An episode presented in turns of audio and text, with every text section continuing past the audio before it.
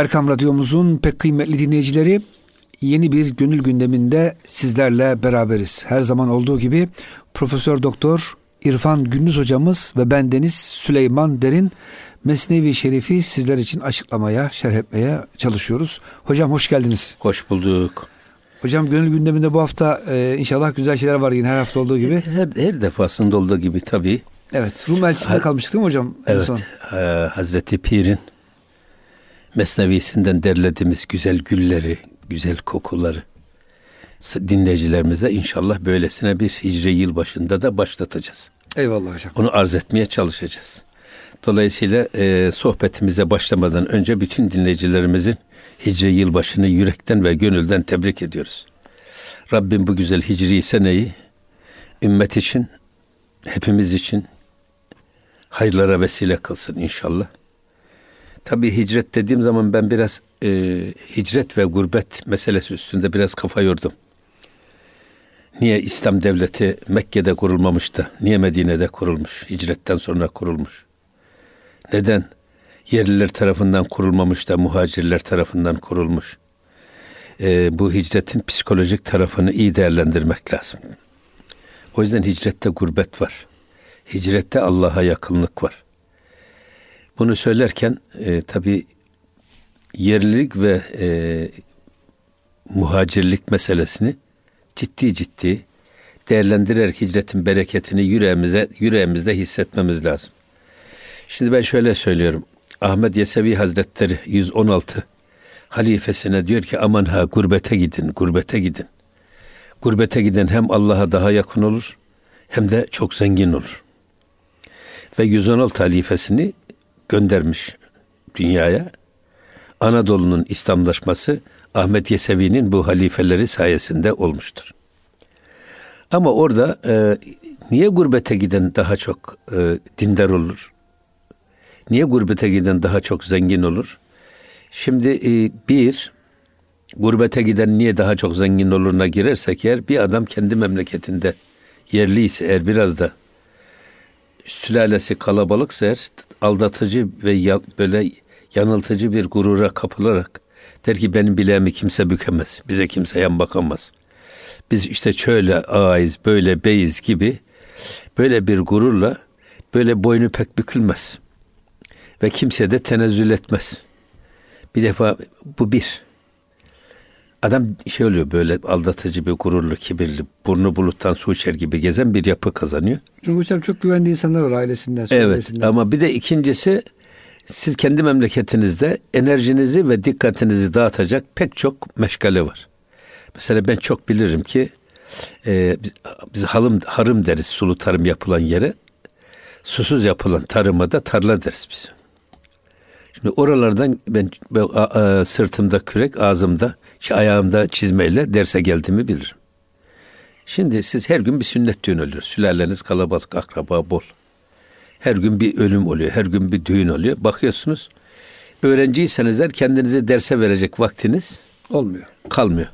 Kalmayınca sizin yetişme imkanınıza da aksamalar meydana geliyor. Ama bir adam gurbete gittiği zaman ne oluyor peki? Gurbette bir kendisi var. Bir de yapacağı işi var. Dolayısıyla adam motive olmuş, enerjisini toplamış bir şekilde işine yöneliyor. Tabii dikkatini toplamış, enerjisini toplamış bir adamın da böyle dikkatli bir şekilde başlay yap, başlayacağı işten alacağı neticede gayet verimli ve semereli oluyor. Hocam bunu sufiler çok önemsiyorlar. Tabii canım. Günümüzde maalesef sadece maddi şeyler için e, hicret oluyor. İşte Almanya çalışmaya gidiyor işçilerimiz ama diyor ki e, İbn Acibe insan diyor yeri gelir mahallesinin, yeri gelir köyünün, yeri gelir şehrin hatta ülkesini bile değiştirir diyor. Allah dostlarının peşinde. Yani gönül dostlarını bulmak için hicret edebilir diyor hocam. Ve teşvik canım, ediyor. Tabii canım. İşte bu zaten e, bu hicretin bereketini de biz e, gerekçelerini ortaya koymaya çalışıyoruz bu bereketin. Adam gurbete gitti mi bir kendisi var bir de yapacağı iş var. Tabii adam o zaman bu adamın enerjisi de dağılmıyor, dikkati de dağılmıyor. Kendisini yapacağı işe bütünüyle verdiği için başarılı oluyor ve büyüyor. İkincisi kazandığı parayı harcama kalemi de azalıyor. Yani düğün yok, sünnet düğünü yok, efendim eş yok, dost yok. Bir tek kendinsin. Kazandığını kendin ihtiyaçların için kullanıyorsun. Bu sefer de birikimin de başlıyor. Bir de tabii adam gurbete gitmiş de ya bu adam bir baltaya sap olamadan geri dönmüş demesinler diye. Aman ha ya biz burada başarılı olmak mecburiyetindeyiz inancı da o insanı motive ediyor ve gurbete giden insanlar gerçekten başarılı oluyorlar. O zaman hocam buradan şu tavsiyede bulunalım. Yani bazen çocuklarımız üniversite için başka şehirlere falan gidiyor. E, teşvik etmek lazım belki de. Yani çocuk daha böyle hocam anne babaya güvenmiyor, kendisine güveniyor. Daha çocukken bile, gençken bile bir e, yetişkin tabii, gibi tabii, iş özgüven, görmeye alışıyor hocam. Özgüven tabii. Mesela benim rahmetli dedem bana dedi ki aman oğlum dedi sakın Kayseri'de falan okuma dedi üniversiteyi. Balık Göl'de büyür dedi. İstanbul'a git dedi. Ne kadar güzel bir tavsiye. Bizim arkadaşlarımız hep Kayseri'de kaldı. Bir tek ben İstanbul'a geldim o zamanlar. Ve ne kadar da haklı olduğunu anladım. Balık Göl'de büyür. Aman ha dedi.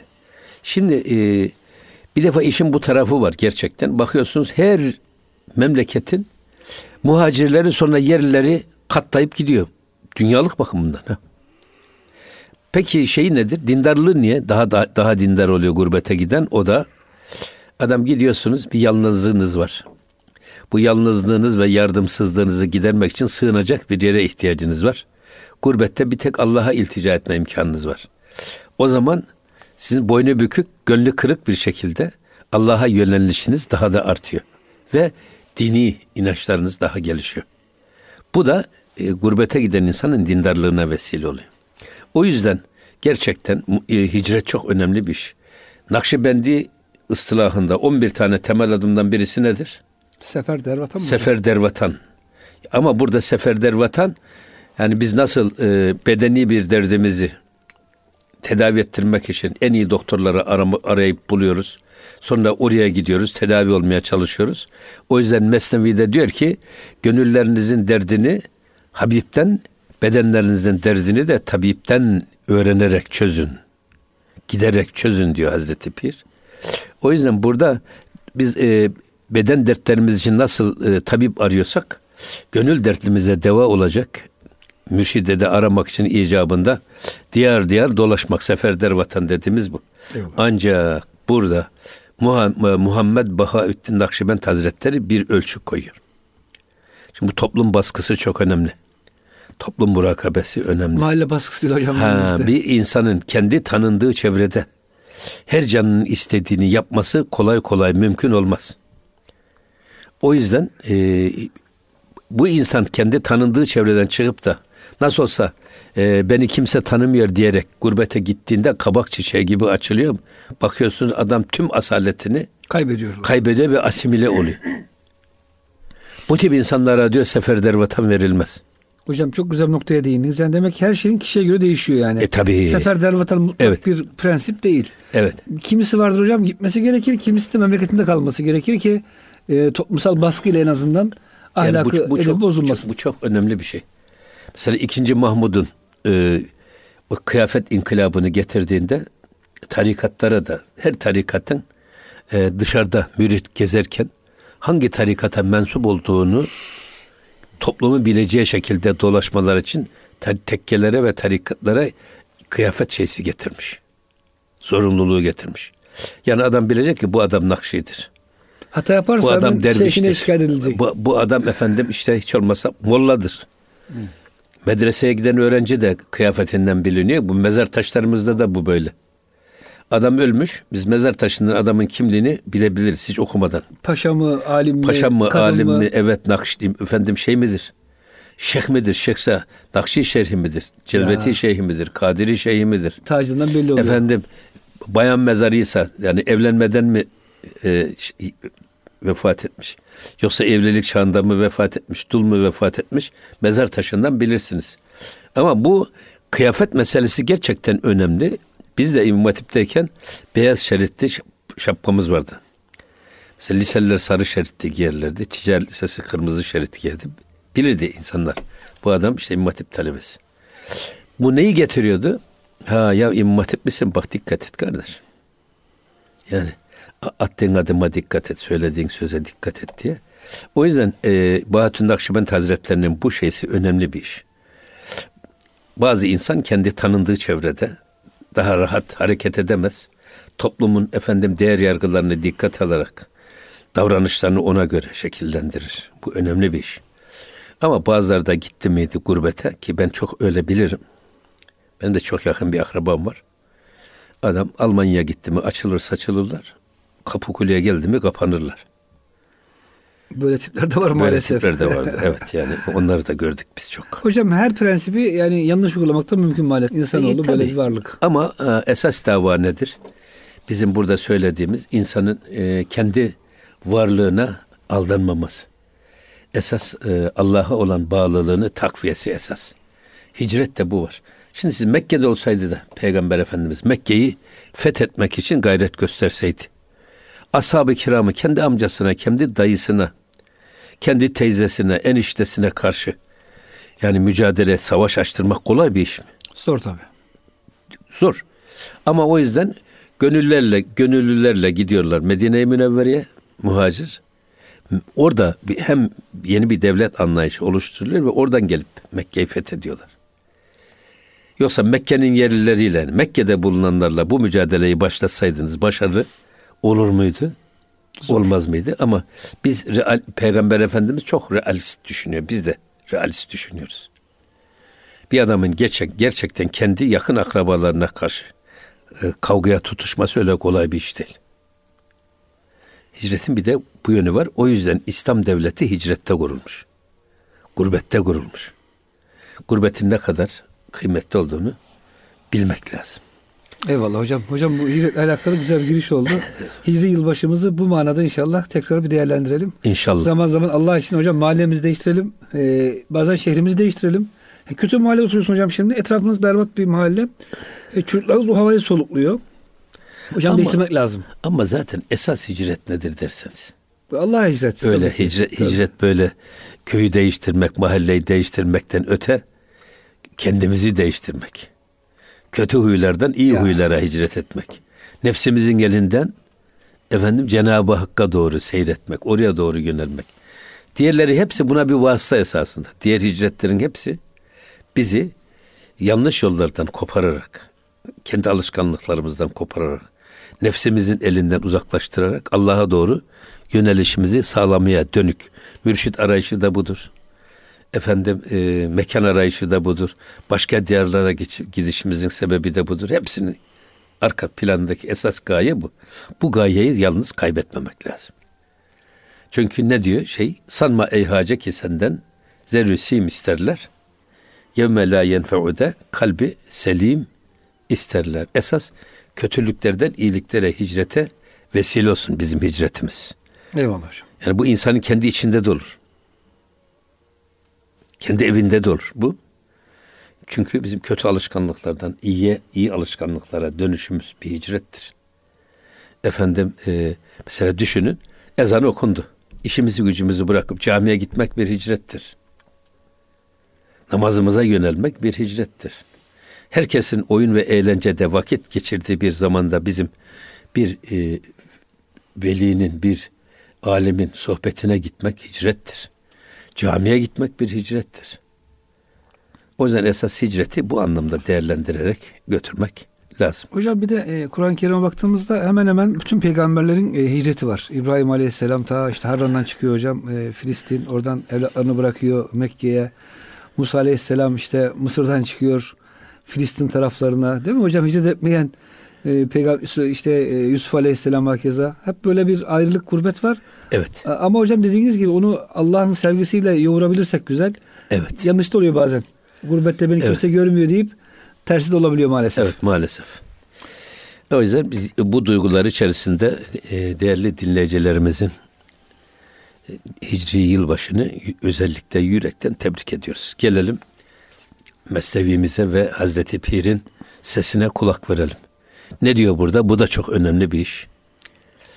Mürkü e, mürkü ender kafes zindaniyest e, mi necuyet resten ez nadaniyest. Diyor ki bak bir kuş ki kafestedir. Kafeste bulunan kuş zindanda demektir. Karanlıkta demektir. Hürriyetini kaybetmiş, hareket alanı sınırlı bir yapıda demektir. Ve devam ediyor. Mi necuyet resten ez nadaniyes. Eğer bir kuş kendisini bu kafesten kurtarmak istemiyor ve bu duruma rıza gösteriyorsa o cahillerdendir. Yani esasında dışarıyla, kendi hürriyetiyle, özgürlük alanıyla bu sınırlı kafesteki hayatı sanki bir telekki ediyor ve dolayısıyla da dışarıya karşı en ufak bir özlem duymuyor. Bu böyle bir kafesten kurtulmaya çalışmayan kuş cahillerden sayılır. Tabi burada söylemek istediğini Hazreti Pir'in can kuşu tabiri bizim dilimizde de kullanılıyor. Esas bizim ruhumuz bedenimizde mahpus. Hatta tasavvuf ıstılahında, tasavvuflar tarafından yapılan değerlendirmelerde ruhun bedene girmesi Hazreti Yusuf Aleyhisselam'ın kuyuya düşmesine benzetilir ya da atılmasına benzetilir.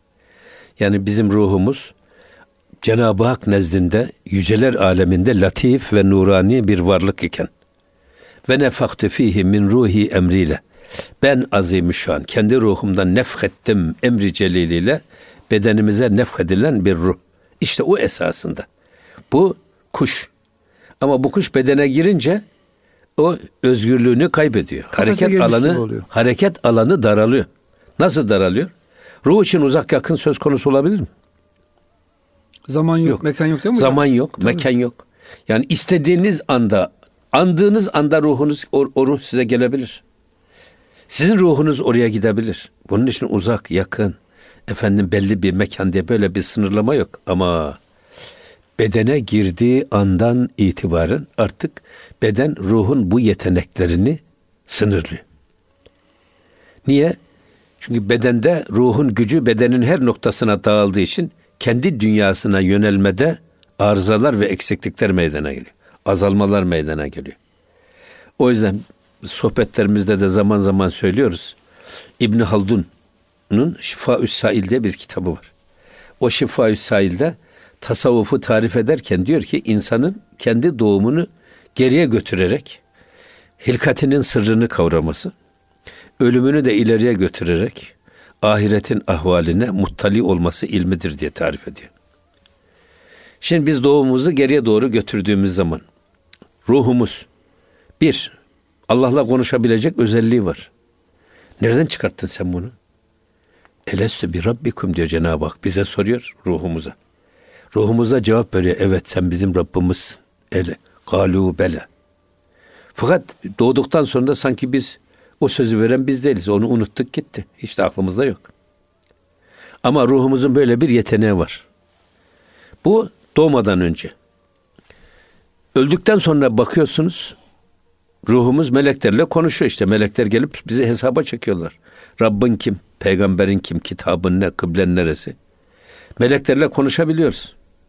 Öbür taraftan makamımız cennet mi cehennem onu da görme imkanımız var. Ama neyle? Ruhumuzda. Peki dünyada niye bu yeteneklerimiz yok? İşte bedene giren ruhun bu yetenekleri bedenin ağırlığından dolayı kayboluyor artık. Ama burada İbn Haldun bir şey daha söylüyor yalnız. Acaba diyor biz doğumumuzdan önceki bu halimizi ya da ölümümüzden sonraki bu saffetimizi, bu letafetimizi yaşarken de yakalayabilir miyiz? El cevap yakalayabiliriz. Peki delilin nedir diyor? Rüyayı sadıkadır diyor. Vahyin çoğu peygamberlere nasıl gelmiş? Rüyayı sadıka ile gelmiş. Rüyayı sadıka ile gelmiş. Ve tabiri rüya bir ilimdir. Bu ilim bu ilmin piri kim? Hazreti Yakup Aleyhisselam. Hazreti Yusuf Aleyhisselam.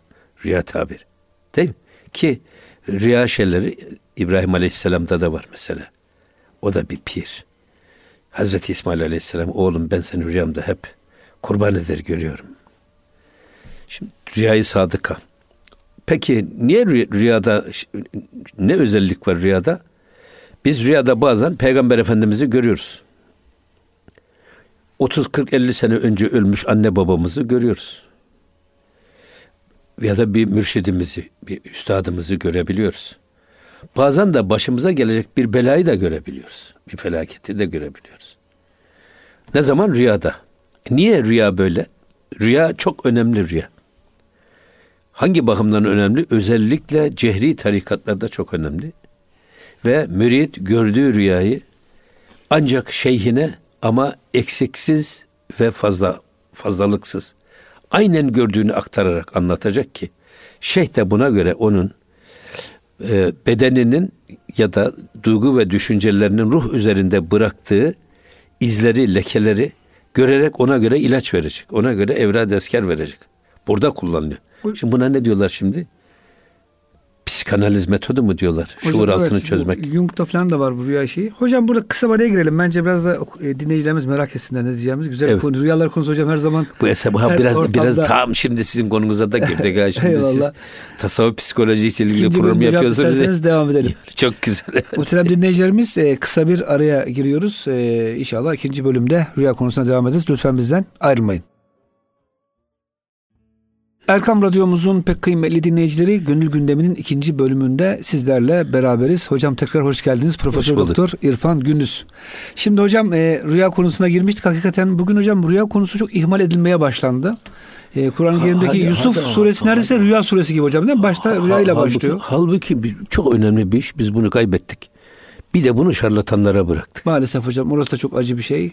Rüya tabirini ancak ehli tabir ettiği zaman önemlidir. Hocam diyor ki sufiler misal alemine artık böyle yaklaşan insanlar yani manen yükselmiş yükselmiş artık misal alemine e, geçip gelen e, giden gelen insanlar Allah abi, onlara veriyor. Abi, abi ruhlaşmış insanlar ya. Bedenini de ruhanileştirmiş insan esas. Beden de ruh bak bedende bedenin etkisi sıfırlanmış. Tamamen ruhun egemen olduğu bir ruhani ve nurani bir varlığa kavuşmuş insanlarda ancak olur. Hocam İbn Sirin Hazretlerine iki kişi geliyor. İkisi de rüyasında ezan okumuşlar. Birine diyor ki sen diyor hırsızlık yapacaksın. Feezdene müezzinun hocam Yusuf e, suresinde geçiyor hocam. Evet. Bir oradan birisi e, ilan ediyor. Ezdene ilan etmek manasına. İçinizde hırsız var ey e, kafile diye. Diğerinde ise hocam sen hacca gideceksin diyor. Orada da hocam İbrahim Aleyhisselam emir var ya insanlara ilan et ezzin. Evet. İnsanlar hacca gelsinler diye. İnsanların manevi durumunu görerek sadece yani aynı şeyi iki insan görüyor. Tabii birine canım. farklı, diğerine, diğerine farklı e, oluyor. E, tabii tabii canım. Ruhani bir halle giriyor hocam evet, orada. Maalesef evet. dediğiniz gibi bugün e, bu ilmi de biraz hocam kaybeder olduk. Evet. E, hem tabirini.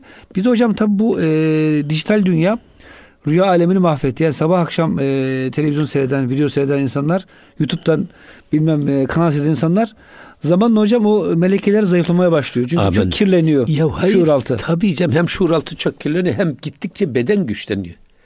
Biz habire bedeni güçlendirmek için e, sobaya odun atar gibi enerji veriyoruz bedene. Tabii bu sefer ruh köşeye sıkışmış, sığıntı gibi durmaya başlıyor bir bedende. Bu bedenden ne hayır gelir? Çünkü hocam bu seyredilen e, malzemelerin büyük çoğunluğu %99'u male yani şeyler. Evet maalesef. Yani, maalesef. Maneviyat alakası maalesef. olmayan şeyler maalesef. Ama yani burada şu var. Demek ki biz e, dünyadayken de doğmadan önceki o Cenab-ı Hak'la muhatap olan, ona cevap verebilecek niteliğe sahip ruhumuz ya da öldükten sonra meleklerle konuşan, cenneti cehennemi müşahede eden ruhumuz bu yeteneğini dünyada da yakalayabilir. Bunun cevabı nedir? Uyku, rüya. Bedenin ruh üzerindeki ağırlığını azaltmak, asgariye indirmek. O yüzden femen kâne yercu likâ rabbihi kim Rabbi ile yüz yüze gelmeyi murad ediyorsa Felyamel amelen salihan. Bak salih amel işlesin. Felyamel tekit değil mi? Evet. Bu yetmiyor. Amelen nedir? Mefulü mutlak. Bir tekit daha. Bu da yetmiyor. Ona bir sıfat daha geliyor. Amelen salihan. E nedir o? E, Rabbine şirk koşması. Tabii bir daha daha var. Bir daha daha var. Ve la yüşrik bi ibadeti rabbihi ahada. Hiçbir nesneyi, duygu ve düşünceyi, hiçbir niyeti Rabbine kulluğunda eş ve ortak koşma. Bu çok şey. Kim bunu yaparsa işte onu yapan bedenin ruh üzerinde bırakın ağırlığını o da ruha köstek olmaz destek olur. Şimdi o sizin buyurduğunuz tip insanlar misal alemine yaklaşmış dediğimiz insanlar esasında ruhanileşmiş, nuranileşmiş insanlar. Nefis teslim olmuş artık. Teslim hocam. olmuş. Öyle fitne fesat evet, zaten ilka etmiyor. Tabii benim Peygamber Efendimiz var benim nefsim de Müslüman oldu. Öyle hocam. Ama mesele bu. O yüzden e, nefsin tamamen şeysinden esaretinden sıyrılmak. Şimdi burada bu bir uyurken şimdi şey söylüyor. Tamam uyan, uyurken rüyamızdadı biz. e, kendi alemimizle, ruhumuz kendi alemiyle irtibat kurmaya çalışıyor. Acaba uyanıkken de işte demin söylediğiniz şey var ya, misal alemine yaklaşmış, ruhanileşmiş, nuranileşmiş, latifleşmiş insan. Acaba biz uyurken de aynı yeteneklere yani doğumdan önceki halimizi ya da ölümden sonraki o letafetimizi yakalayabilir miyiz? El cevap yakalayabiliriz İbn Haldun. Peki bunun şeysi nedir? İşte bedenin amellerini ameli salihe dönüştürmek ve bu ameli salihin ruhun yoluna köstek olan, ruhun önünü karartan amellerden kurtulup ruha destek olan, ruhun da önünü aydınlatan bedeni amellerle bedeni donatmak. Ameli salih dediğimiz bu. O yüzden Peygamber Efendimiz diyor ki harama her bir bakış şeytanın zehirli oklarından bir oktur. Kalbinizde her birisi bir nokta bırakır. Bu nokta çoğalırsa ne olur? Kapkar olur kalp. Lambanın şişesi gibi. Bizde eskiden biz çok lambaşında çalıştık. Okuduk. Gaz lambaları var hocam. Gaz lambaları. şimdi pek yok ama. İspaladı mıydı? Hiç ışık vermez. Yani onu gelir analarımız huflayarak silerlerdi. Bakarsın o sanki gündüz gibi olurdu şey. Eyvallah. Aynen onun gibi. Böyle ruhun e, ruhun yüzeyi bedenin yaptığı amellerle nokta nokta nokta çoğaltılırsa işte kasveti kalp budur. İsvidat dediği Kur'an-ı Kerim'in de budur. Kararma. Kalbin kararması da budur. Kalb, kalbin içerisinde ruh artık gerçekten isti lamba gibi. Hiç etrafa ışık vermez hale geliyor. Çünkü her şeyde bedenin dediği oluyor, nefsin dediği oluyor. Nefis bir sığıntı, şey ruh bir sığıntı gibi. Esir gibi yaşıyor. Esir gibi yaşıyor. O yüzden bundan kim kurtulursa yaşarken de aynı yeteneklere sahip olabilir. Hocam Mevlana Hazretleri mesleğinin bir yerinde Allah dostları gündüzde uyku halindedir diyorlar. Ya. Yani şu şekilde şu manada bütün o azalarını, gözlerini, beş duyularını lüzumsuz, zararlı e, verilerden, bilgiden koruyorlar hocam. Tabii. Tarama bakmıyorlar, gözlerini meşgul etmiyorlar. Efendimiz, bakmıyorlar. Zaten Efendimiz buyuruyor. Evet. Min husni İslamil mer'i terkuhu ma yani. Faydasız sözlerden, faydasız bakışlardan, faydasız işlerden insanın kendine uzak tutması ahlakının güzelliğindendir. Malayani'den kaçınacağız. Hocam buradan yola çıkarak e, bana ne sana ne terapisi geliştirmişler. Şöyle hocamın hocanın meşhur hikayesi var ya. Hocam demişler bir tepsi baklava gidiyor bir tarafa. Oğlum bana ne demiş yani. Bu beni ilgilendirmem. Bir, boş bir bilgi. Giderse gitsin yani. Ama hocam demişler herhalde o baklava sizin eve gidiyor. Evladım sana ne o zaman demiş. Ya niye başkasının işiyle uğraşıyorsun? E doğru, Demek ki benim ihtiyacım var. Akşama misafirim gelecek. Sana ne oluyor falan. Tabii. Hocam bu terapiyi eğer uygularsak inanın yüzde elli günlük boş konuşmaların kökü kesiliyor. Ya, ya tabii ya tabii ya. Yani Peygamber Efendimiz diyor ki ne mutlu kimseye ki kendi kusurlarıyla, kendisiyle meşguliyeti onu başkalarının ayıbını araştırmaktan alıkoymuştur. Hiç faydası çok böyle e, insanların ya ne düşündüğüne, ne yaptığına bir baksanız, hatta bırakın başkasını. Biz başkasının yaptığını değil, kendi yaptığımıza bakalım. Hayatımızın yani 24 saatlik bir günlüğümüzün yüzde kaçı verimli sahada biz kullanıyoruz, harcıyoruz. Yüzde kaçında verimliliğimiz var, kaçında kısır ve verimsiz bir hayatımız var. Hocam bu dedikodu evvelden e, iki kişi bir araya gelince olurdu. Hani bazen zordu yapmak. Gece vakti kim, kim dedikodu yapacaksınız. Şimdi hocam bu akıllı telefonlar çıkalı. 24 saat kesintisiz dedikodu yapma imkanınız var. Ya Allah Gece korusun. vakti olmadık bir haber okuyorsunuz hocam. Olmadık bir yorum yapıyorsunuz. Tanımadığınız bir insana belki iftira atıyorsunuz. Şimdi biz buraya buradan e, nereden geldik biz buraya? Hocam bu alakaları kesmek. Bu şeyden geldik. Heh, müşahededen. Bir, bir kuş geldik. bir kuş kuş düşünün. Kafesteki bir kuş. Bak. Ee, bu o kafes o kuşun zindanıdır. Ama o zindanda bulunan bir kuş bu zindandan kurtulup çıkmak için çırpınmıyorsa o, zindanı saray zannediyorsa ve o, o zindanı kendi dünyası zannediyorsa o kafesi kendi hareket alanını daraltan özgürlüğünden alıkoyan dünyayı kendi dünyası gibi orada neşeli ve sevinçte kalabiliyorsa o cahillerdendir. Ha şimdi burada da esas biz bu anlattığımız niye anlattık can kuşu diyerek bu noktaya girdik. Kim ki bir insan olarak bize bizi ahseni takvim sırrına erdiren, bizi eşrefi mahluk yapan, esasında kendi içinde taşıdığımız, Allah'tan taşıdığımız o kutsal nefestir. O ruhu menfuhtur. Ve bizi insan yapan da odur. Annemizi anne yapan odur. Babamızı baba yapan odur. Evlatlarımızı evlat yapan odur. Babamız öldüğü an. Ruh çıktığı anda Ruh çıktığı anda hocam. ne oluyor? Mezarla koşuyoruz. Evet ondan sonra hadi e, hemen suyu hazırlasınlar. Bir hafta kalsın diye var mı hocam hiç? Makas, bir hafta bir ay evde kalsın misafir edeyim. Tabii. E, annemiz aynı şekilde annelikte gidiyor, babalıkta gidiyor, evlatlık gidiyor. Demek ki esas bizi biz yapan, insanı insan yapan en önemli değer Cenab-ı Hak'tan taşıdığımız o ruhun menfuktur. Bir koyun kadar kıymetimiz yok. Koyun para yapıyor. Beden olarak. Tabii. Koyunun her şeysi para. Eti para, sütü para, derisi para. Ya insanın nesine kim ne verir? Ya. Allah billah aşkına.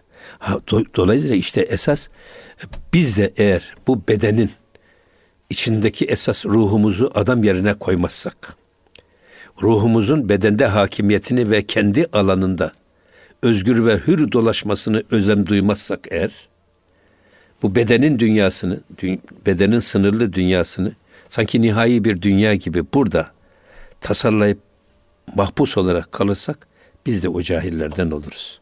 Sen de akıllıysan eğer ruhunun bedenden taşmasını sağla. Zindandan kaç diyor hocam Mevlana Zindandan Hazretleri. kaç diyor. Evet. Hocam güzel bir örnek var onu da vermek isterim. Şimdi e, bir gün doğan kuşu padişahın kolundan e, uçuyor biliyorsunuz.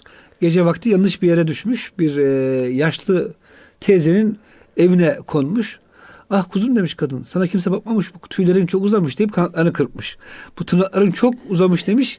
Hocam bu pençelerindeki e, işte pençelerini kesmiş. Hayvancağız olmuş bir piliş gibi tavuk gibi. Uçamaz, e, avlanamaz hale gelmiş. Şimdi hocam bu modern dünyada bizdeki o uçma kabiliyet olan kanatlarımızı kesiyor. Ya. O e, yani tırnaklarımızı keserek bize hocam zindanı cennet gibi göstermeye çalışıyorlar Amen şu an. Ya. bu zindan harika bir yerdir. Ama bak ışıklar yakalım sana. Öyle filmler koyalım. Aman sakın ha zindanın dışına çıkmaya çalışma. Burası güzel bir yer hocam. Maalesef bu zamanı e tabii yaşıyoruz. Şimdi e, yine Mesnevi'den ya da aldığımız bir şey var. Cenab-ı Hak kainatta e, hani bir şey var. Manevi bir terakki var. Bu Darwin nazariyesi gibi değil. Mesela diyor ki toprak, toprak, su, ateş. Hani dört tane hava, ateş. Dört ana unsur. Diyor ki toprak diyor kendinden bir üstün konumda gördüğü bitki olmaya özenir. Bitki olmak ister ama toprağın bitki olması mümkün değil. Peki toprak ne olur? Bitkiye güç olur, enerji verir, takat olur, derman olur, besin olur ve o bitkinin bünyesinde bitki olma arzusunu böylece tatmin etmiş olur. Bitkiler neye özenecek? Bitkiler de diyor hayvanlara bakar. Ben de böyle bir hayvan olsam diye. Hareket etsem. Ama hayvan olamaz ama ne olur? Hayvanlar bitki yediği bitkiden güç alarak yaşayabildiği için o bu bitkiler hayvanın vücudunda hayvan olma arzusunu böylece tatmin etmiş olurlar. Hayvanlar da insan olmaya çalışır. Kendinden bir üstün olarak gördü. İnsan olamaz ama insanı taklit etmeye çalışır. Ve yine insanoğlu ya et yer ya ot yer. İster bitkiler ister hayvanat, ister nebatat. İkisi de insan vücudunda enerji kaynağı olarak varlığını devam ettirdiği için bu kendinden bulunduğu konumdan daha üst konuma yükselme duygusunu böylece tatmin etmiş olur. Tabiatta böyle bir terakki ve tekamül çizgisi var grafik. Peki biz insan olarak nereye doğru yönelmemiz lazım? Bugün hocam biliyorsunuz hani maymunlaştırma evrim tabii teorisi ya, var. Tabii ya. Şimdi esas zaten Alta doğru bir ters zaten onun için, onun için şey yaptık zaten esas. İnsanların da peygamberlere doğru meleklere doğru bir evrim, Allah'a doğru bir evrimi gösterirse eğer, bu terakki grafiği bu yükseliş trendini devam ettirerek sürdürür. Ama yok kardeşim ya bırak ne toplum baskısı ne aile baskısı ne iman baskısı. Sen canın ne istiyorsa onu yap dediğin zaman. Bu sefer insanı hayvanlaştırıyorsunuz. İnsan kendinden daha yüksek bir konuma değil. Daha aşağı dereceye yönelerek insanı alçaltıyor esas. Hocam bu komünizm, anarşizm de bu var biliyorsunuz. İnsanlar devlet olmasın, kural olmasın, yarı çıplak böyle toplayarak. Tabii canım. Aile olmasın. Yani Tabii. böyle vahşi bir yani şeylere benzetmeye çalışıyorlar maalesef. Onu onu demek istiyoruz Doğru. biz de. Yani o yüzden şey, o yüzden burada da bak diyor. Kafeste kalma, kafesten kurtulmanın gayretine bak.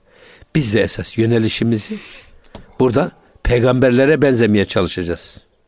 Efendim meleklere benzemeye çalışacağız. Allah'a doğru yükselmeye çalışacağız. Peygamberlerin ahlakını yakalayacağız. Tekallaku bi ahlakillah ve bi ahlaki Resulillah. Allah'ın ve Resulünün ahlakıyla ahlaklanınız değil mi? Onların sıfatlarına bürününüz. Onların Hayvani sıfatlarına sıfatlar bürününüz. değil de Şimdi bakın devam ediyor burada gene. Ee, ruh hayi gez kafes ha reste ent enbiyayı rehberi şayeste ent. Bak o kafesten kurtulmuş olan ruhlar var ya. Kiminlerin ruhları kurtulur bu kafesten? Enbiyayı enbiyalar bu kafesten kurtulan insanlardır. Yani e, bedenlerinde ruhu iktidar kılmış. Nefisleri ruhlarının esaretine girmiş. Hatta nefisleri bile ruhlaşmış. Mesela bu nefsin basamakları var ya mesela bir nefsi. Her insanın nefsi. Emmare bir su. Kötülüğü emreder. Ama imanınız güçlenir, düşünce dünyanız güçlenir, ruhunuz güçlenir bu sefer levvameye döner. Yani nefsin istediği kötülükleri yaparsınız ama yaptıktan sonra pişmanlık duymaya başladığınız nefs, nefsi levvamedir. Ya değmezmiş. Niye biz bu günaha girdik? Böyle bir pişmanlık. Bu nefsi levvame. Biraz daha siz imanınız güçlenir, şuurunuz, ilminiz güçlenir. Nefsiniz daha çok e, efendim imanın ve ruhun etkisine girer. O zaman nefsi mülhimedir. Veya nefsi mülhemedir. Yani artık sahibine iyiyi iyi, kötüyü kötü olarak gösteren nefs. Fe elhemeha fucuraha ve takvaha. Nefs bu noktaya gelir. Bak artık halbuki özgü, evves emmarede kötülüğü iyi kötülüğü iyilik, iyiliği de kötülük olarak gösteriyor. Ama mülhimede bu. Biraz daha ileri gittiniz nefsi mutmainne artık tatmin olmuş nefs. Öyle dünyalık hiçbir nesneye yüz vermeyen, onlarda bir üstünlük, bir efendim şey aramayan konuma gelmiş olan nefs. O nefsin adı mutmainne. Şehvete doymuş, şöhrete doymuş, servete doymuş. Yani hiçbir şey Ela bi zikrillahi tatmainnul kulub. Allah'tan başka hiçbir şeyin tatmin etmediği bir nefs. O noktaya gelmiş mutmainne. O, o noktaya geldikten sonra zaten e, artık kurtuluş başlıyor. O yüzden burada da peygamberlerin ruhları ya da e, nefisleri tamamen ruhlaşmış. Dolayısıyla artık o e, ruhları beden kafesinden sıyrılıp dışarıda da yaşarken dışarıda da e, mutasarrıf etkili olan bir konumu yakalamış demektir. İşte onlar diyor rehberliğe, mürşitliğe, önderliğe, kılavuzluğa layık olanlardır. Yarım doktor candan, yarım hoca dinden eder. Bak yarım mürşit de olmaz. İlla tam teslim alacak hocam. Evet. Hay, bir parça. Bu, bu, bu, bu. Artık ruhu bedenden taşmış. Ve dışarıda da aynen etkili. Ben bunu hep şunu e, aklıma o gelir Süleymancığım. Bunu da kapatalım hocam. O da e, Hanzala bin Rebi radıyallahu anh. Peygamber Efendimizin münafıkları, münafıklığı öğrettiği belli sahabeler var. Bunlardan bir tanesi de Hanzala bin Rebi. Münafık profesörü. O yüzden Hazreti Ömer ve Hazreti Ebu Bekir radıyallahu anh Peygamber Efendimizin bu münafıklığı öğrettiği sahabelerin bulunduğu ce- cenaze namazına katılıyorlar.